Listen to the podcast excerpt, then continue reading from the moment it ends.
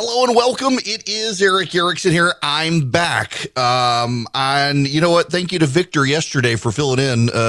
Y'all's feedback on Victor was tremendous. Glad he could be here.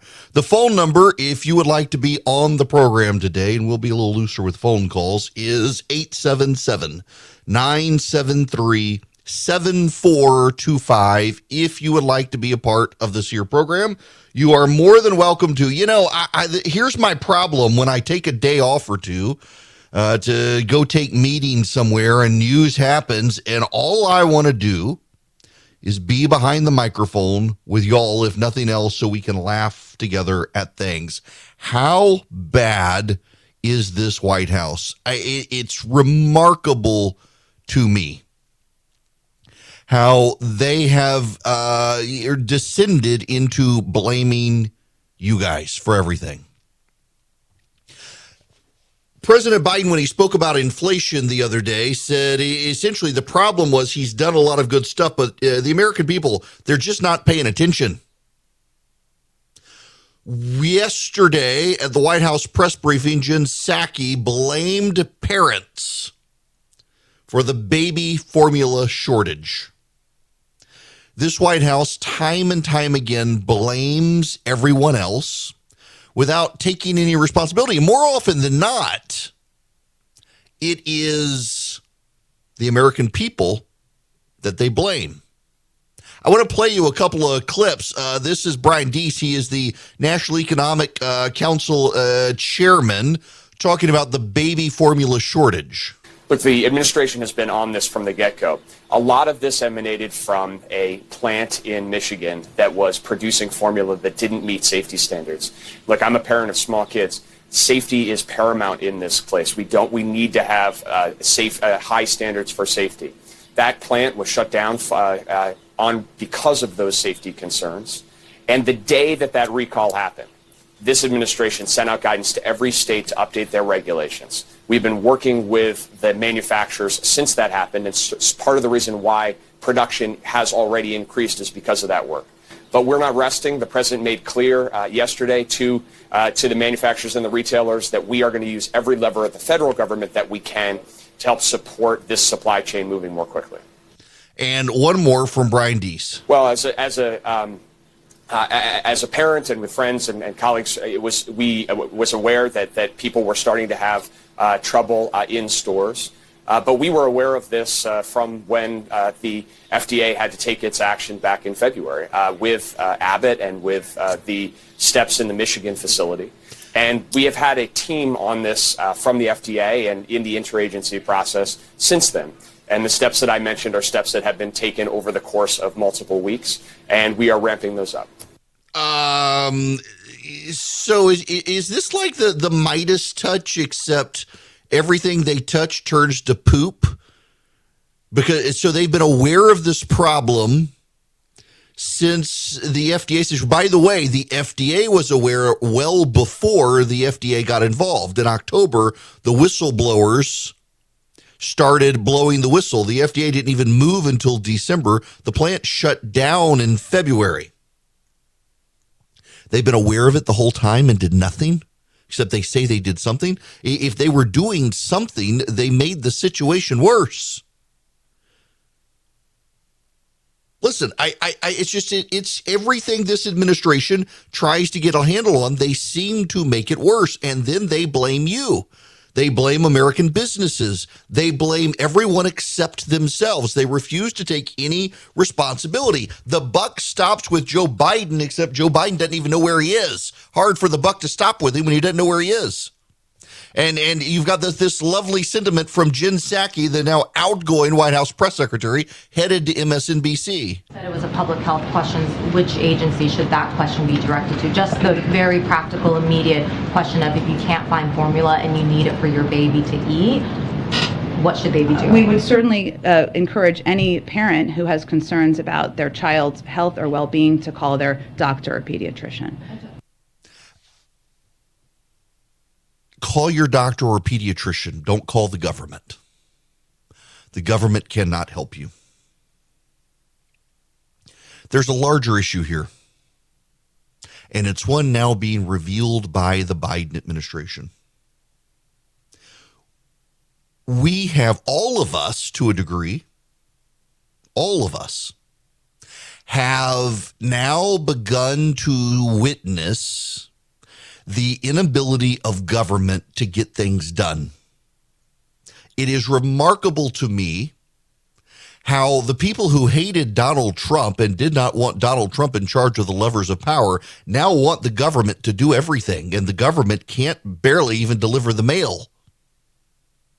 And the government can't deal with the baby formula shortage. And you know, the optics of this, the Biden administration sent a bunch of baby formula to the detention facilities in Texas. Now, they had to do it. If we're going to detain the illegal aliens, you have to feed them. I'm sorry, you have to feed them, whether you like it or not. And if they're babies, the government uses formula. So they keep formula in reserve so that they can send it to those facilities. And there's a great conservative outrage. Oh, they're putting illegal aliens over the citizens of the United States. Yeah, it's the optics of it are horrible for the Biden administration. But I'm not going to fire political targets at the Biden White House on this, because either you're going to let them go or you're going to keep them there and feed them. Which would you prefer? You and I would prefer them not to come here anyway. The Biden administration hasn't secured the border, so you got to feed them. Oh, but why can't they ship them to the American people? Well, because there are procurement acts, there are appropriations laws, and this formula was not used or not bought to take care of every American kid. It was bought to feed people in detention and their children. I'm sorry, it sucks. That's the reality of it. I'm not defending it per se so much as explaining to you the reality. Everybody wants to be outraged about everything. You want to be outraged about this, and you should be outraged about this, because we wouldn't be in this problem but for the border being secured. The border's not secured, so they do have to divert from private stores to these detention facilities. Yes, they caused this problem, and yes, let them deal with the fallout. But the reality here is that too many people are now dependent on government for everything. And maybe it's time for us to learn again the lesson that Ronald Reagan taught us, that the government that does the least does the best. We have government in every aspect of our lives now, and every aspect of our lives that the government touches, it turns to poop. It is the anti-Midas touch. And Joe Biden, he's got the anti-Midas touch. Look at what's happening now. I wasn't here yesterday. This is the story I was itching to be here for. The government under the Biden administration has stopped exploration leases in ANWR, the Arctic National Wildlife Reserve, in other Alaskan territories now, and in the Gulf of Mexico. They've shut them down. This came out on the same day. AAA, the American Automobile Association, says that gas prices are now at record highs. We have hit record highs in this country for gas at the pump nationwide. In some parts of the country, including California, diesel for truck drivers is over $6.50 a gallon. I, in Atlanta, coming home from the airport last night, had to put gas in my car, and it was $4.30 a gallon. It's absurd. Having a real impact on American take-home pay, among other things. Real impact. And this White House has now decided to curtail supplies because of the environmental cultists within this administration. Everything the government is in charge of breaks now, thanks to Joe Biden. And then they blame you when it's broken. They blame you. They say you're not paying attention to all the good stuff they've done. And then you get, for example, the Secretary of Commerce, Raimondo, talking about climate change. They're all in on climate change. This is one of the reasons they're restricting oil and gas. The internal documents of the administration say it's all about climate change. They've got to protect you from yourself to save the planet where you can't afford to live anymore. Listen to this. While Americans are struggling and seeing their paychecks shrink, a 24% increase over FY21 levels for NOAA doesn't really help families put food on the table or clothes on the back at a time when inflation's at 40-year high. Can you talk about how this massive allocation of funds helps to combat inflation or deal with supply chain issues that you say are so important? Yes, so Look, we believe climate change is an existential threat. So, you know, children won't forget about clothes on their back. They're not going to be able to have a life if we don't deal with climate change. Well, my constituents can't forget about the need to put clothes on their kids' back right now. And climate change, as you say, being an existential threat, it is not going to solve the problem of making sure the kids are clothed and fed and off to school. So climate change is more important than your clothes. Keeping your kids on a planet that's not going to die is way more important than keeping your kids in clothes. And I mean, honestly, the groomers wouldn't mind it if your kids roamed around naked anyway. Absolutely absurd. These people are ruining your life and your livelihood and your family's well-being for their environmental cultists who are convinced the world comes to an end in less than a decade. They're blaming you for hoarding. And by the way, to be fair, there are a lot of people hoarding. There are a lot of people hoarding food, a lot of people hoarding formula. And you know what? It's going to get worse because of the incompetence of this administration. As the supply chain situation eases, you're going to have more hoarding of formula. And you can't really blame these people. By the way, it also depends on which store you go to. I went in I was really curious. I was staying at a hotel, and right across the street was a 24-hour CVS when I was in New York the other night. So I went into the CVS, no formula, none, completely empty, which is very typical. However, there are little bodegas up and down the street, and if you went in there was formula.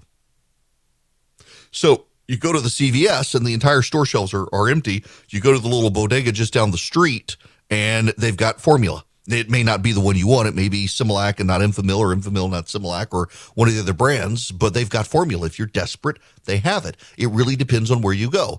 Ethnic grocery stores are reported to have way more formula. So if there's a Mexican grocer or an Asian market in your neighborhood, if they sell formula, you may find it there, even if you can't get it at Walgreens, CVS, Walmart, or Target. A lot of grocery stores are getting their supplies back faster than the big box stores, but it's a problem. It is an indisputable problem, and not just is it an indisputable problem, but it's a problem that the government did exacerbate, even though the original problem isn't theirs. And now their solution is to blame you for everything.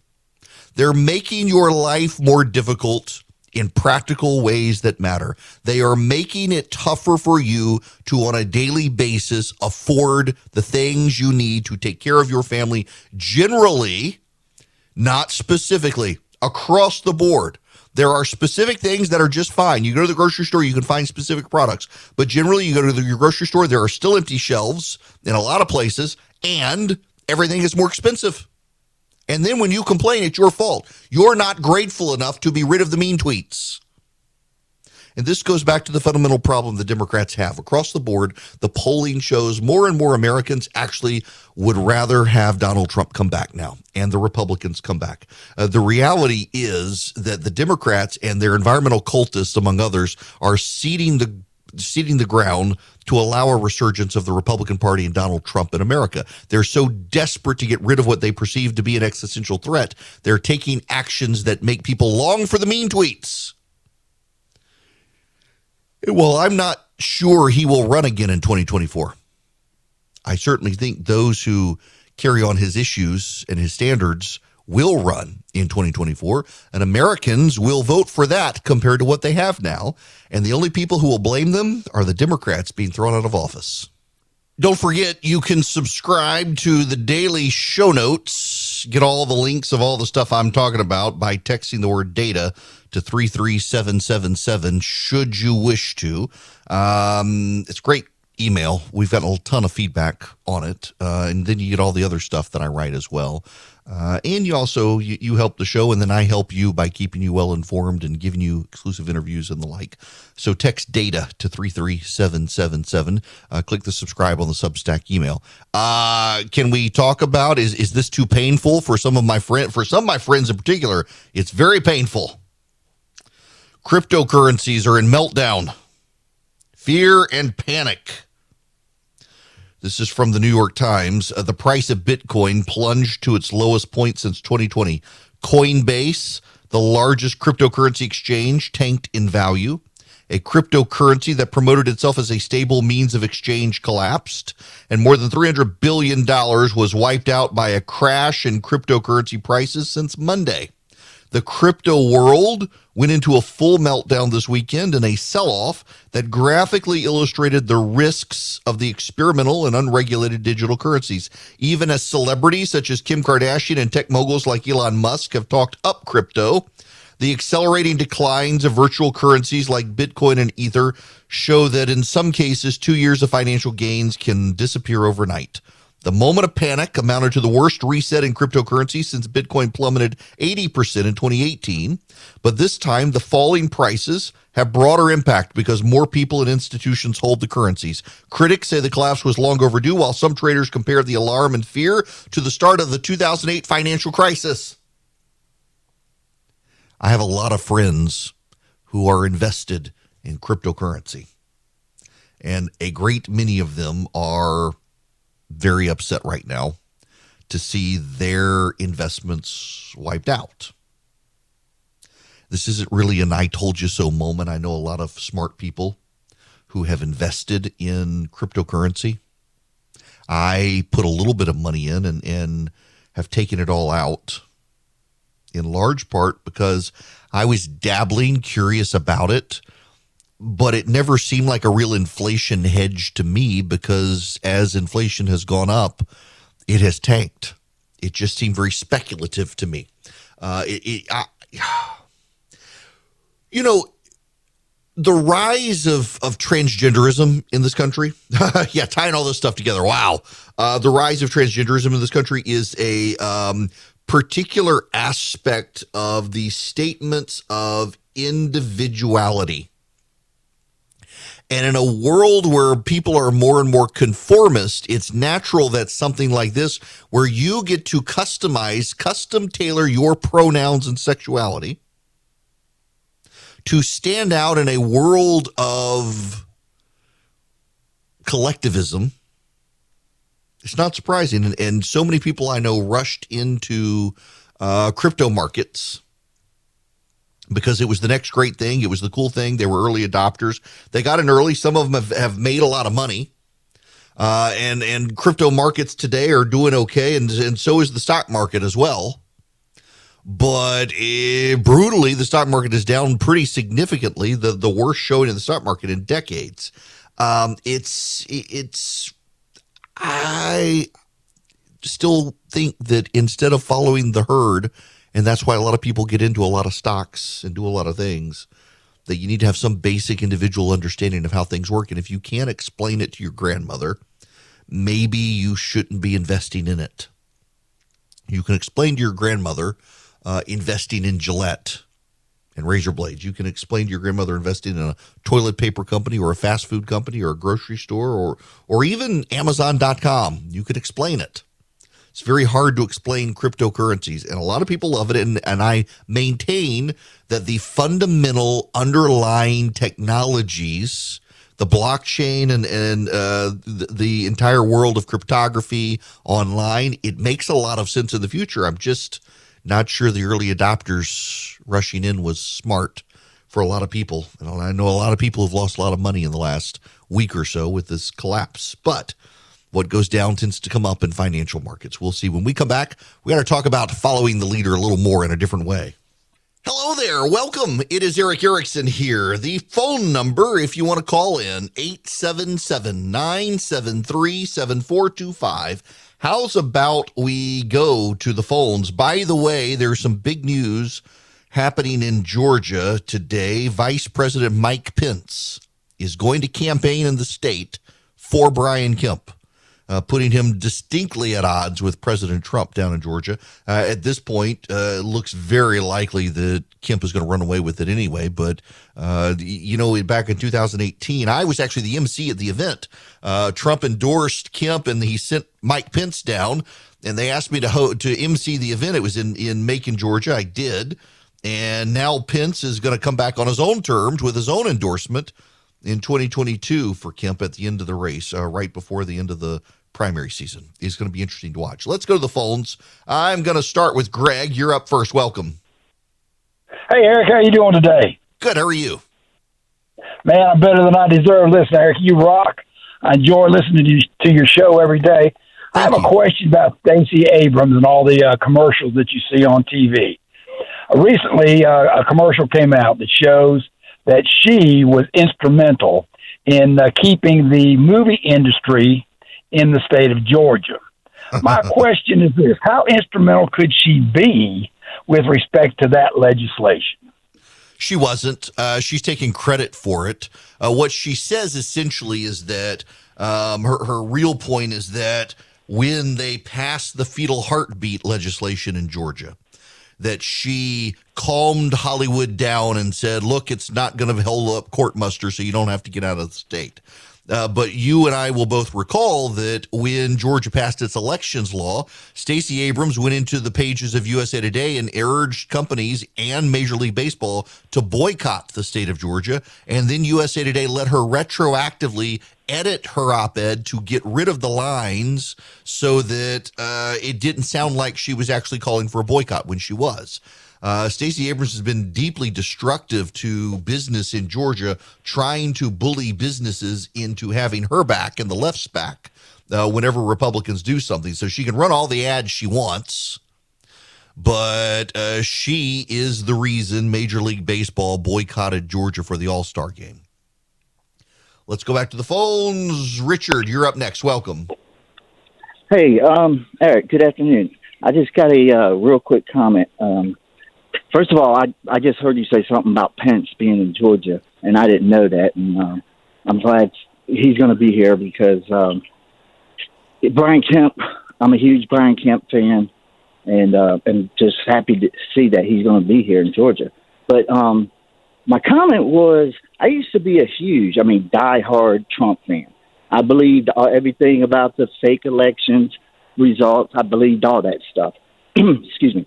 I listened to your show, and you did a real good job defining exactly what happened and convinced me that the election wasn't stolen. So my question is, like I said, I was a huge Trump fan. He's supporting Perdue. They're going after this fake election stuff. What's going to happen when Perdue loses the nomination to Kemp? Do you think Trump would then support Kemp? Because truthfully, I really don't care about Trump. Anymore. Well, and you know, that's the thing. He's tearing my TV up with lies and. Yeah, I don't think that he will be involved at all. There are some Republicans who are like, well, will he in some way come in and try to sabotage the framers? No, I don't think he will. He put his money on Perdue and these other guys. By the way, if you're in Georgia, you absolutely should vote for John King, the insurance commissioner, and Chris Carr as well, the attorney general. They're phenomenal people who've actually had Donald Trump's back. It's remarkable to me, I guess, the level of pettiness now that we're seeing in this. I think we probably will not see or hear from David Perdue again. And in Georgia, at least, we won't hear from Donald Trump. By the way, in all sincerity, I don't know who. And I've heard several names. Corey Lewandowski is a name that I've heard repeatedly. I don't know who convinced Donald Trump to make the endorsements he made in Georgia. But they are not good endorsements. The guy who's running for attorney general that Kemp's backing against Chris Carr, a very good attorney general, who was the guy who sued the Biden administration over masks and other issues, rallied a coalition of attorneys general in the states to sue the Biden administration over a lot of these things, and has been very successful against the Biden administration and defended the Trump administration repeatedly.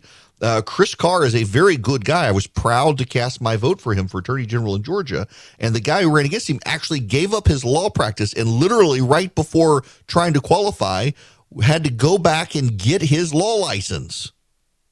And that guy wants to be attorney general. He hadn't even practiced law.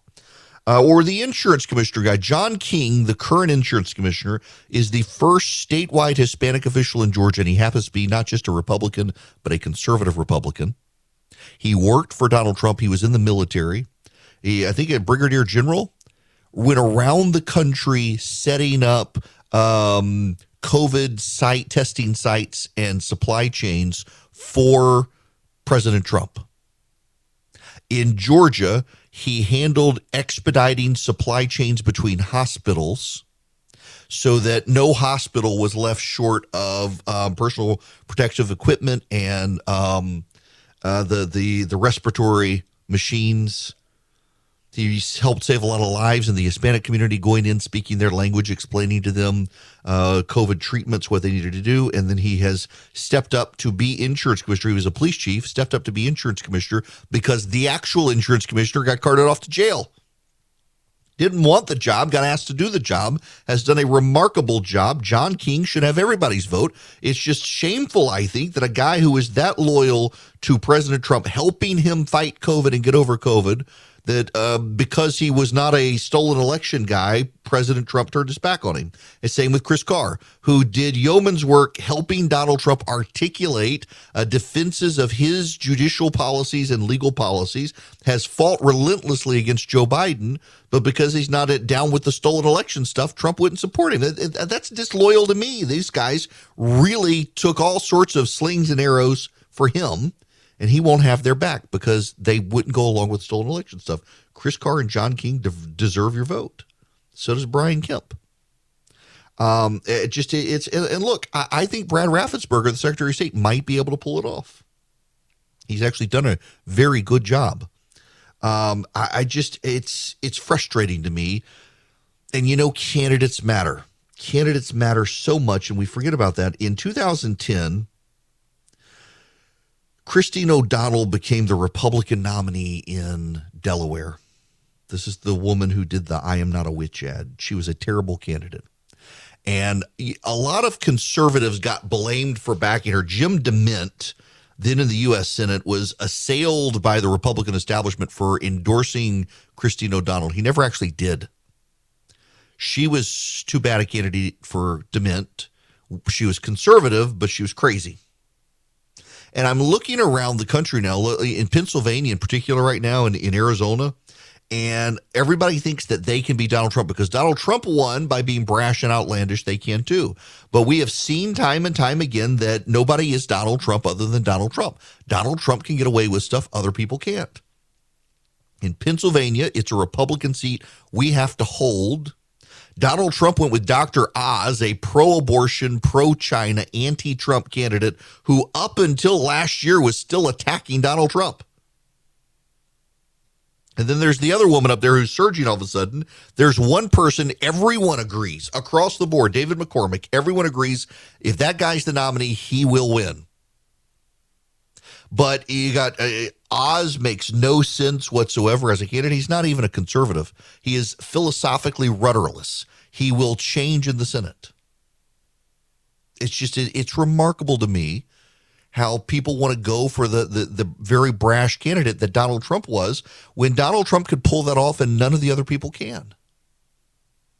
Do you want the guy who's going to set himself on fire, or do you want the conservative who is going to go to the Senate and can actually win the races? And people just have forgotten how to actually win a race. It's incredible to me. Back to the phones. Bob, you're going to be up next. Welcome.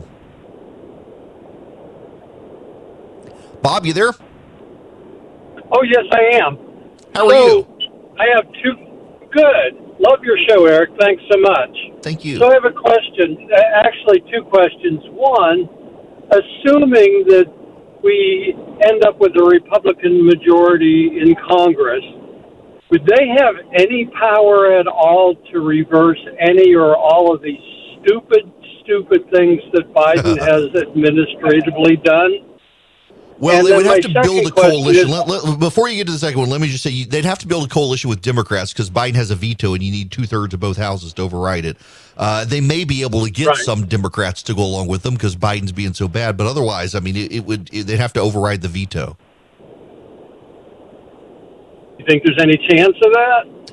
Yeah, I actually do. In some of the policies, I think when the Democrats see just how badly things are about to go for them, they may, some of them, be willing to finally stand up to Biden. Good. And then my second question is, I hear that early voting is up about 160% here in Georgia. I got to be honest with you, that kind of terrifies me. What's your thoughts on that? So I've got the numbers. I'm glad you said that. It is overwhelmingly Republicans shifting to early voting. Republicans are dominating early voting right now in ways they haven't for almost a decade. In fact, hang on a second. A buddy of mine sent me the note yesterday giving me some of the turnout numbers that were kind of mind-blowing. Where is this? So far, 42% of Republican voters this year were registered in 2018 but didn't actually vote in 2018. Only 33% of Democrats are similarly situated. Overwhelmingly, based on what we know, people are showing up to vote and they're asking for Republican primary ballots. Usually Republicans wait until Election Day, and this year they're going on and they're getting their vote in now.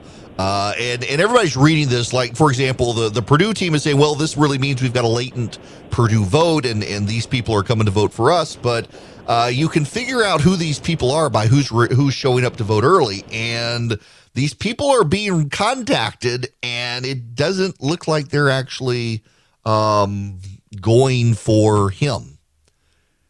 Maybe we'll all be surprised. Maybe there'll be a vote. But, you know, just the more important point here in Georgia, Kemp has never been behind in any public poll. And now every public poll, and most of the private ones I know about, having well over 50%.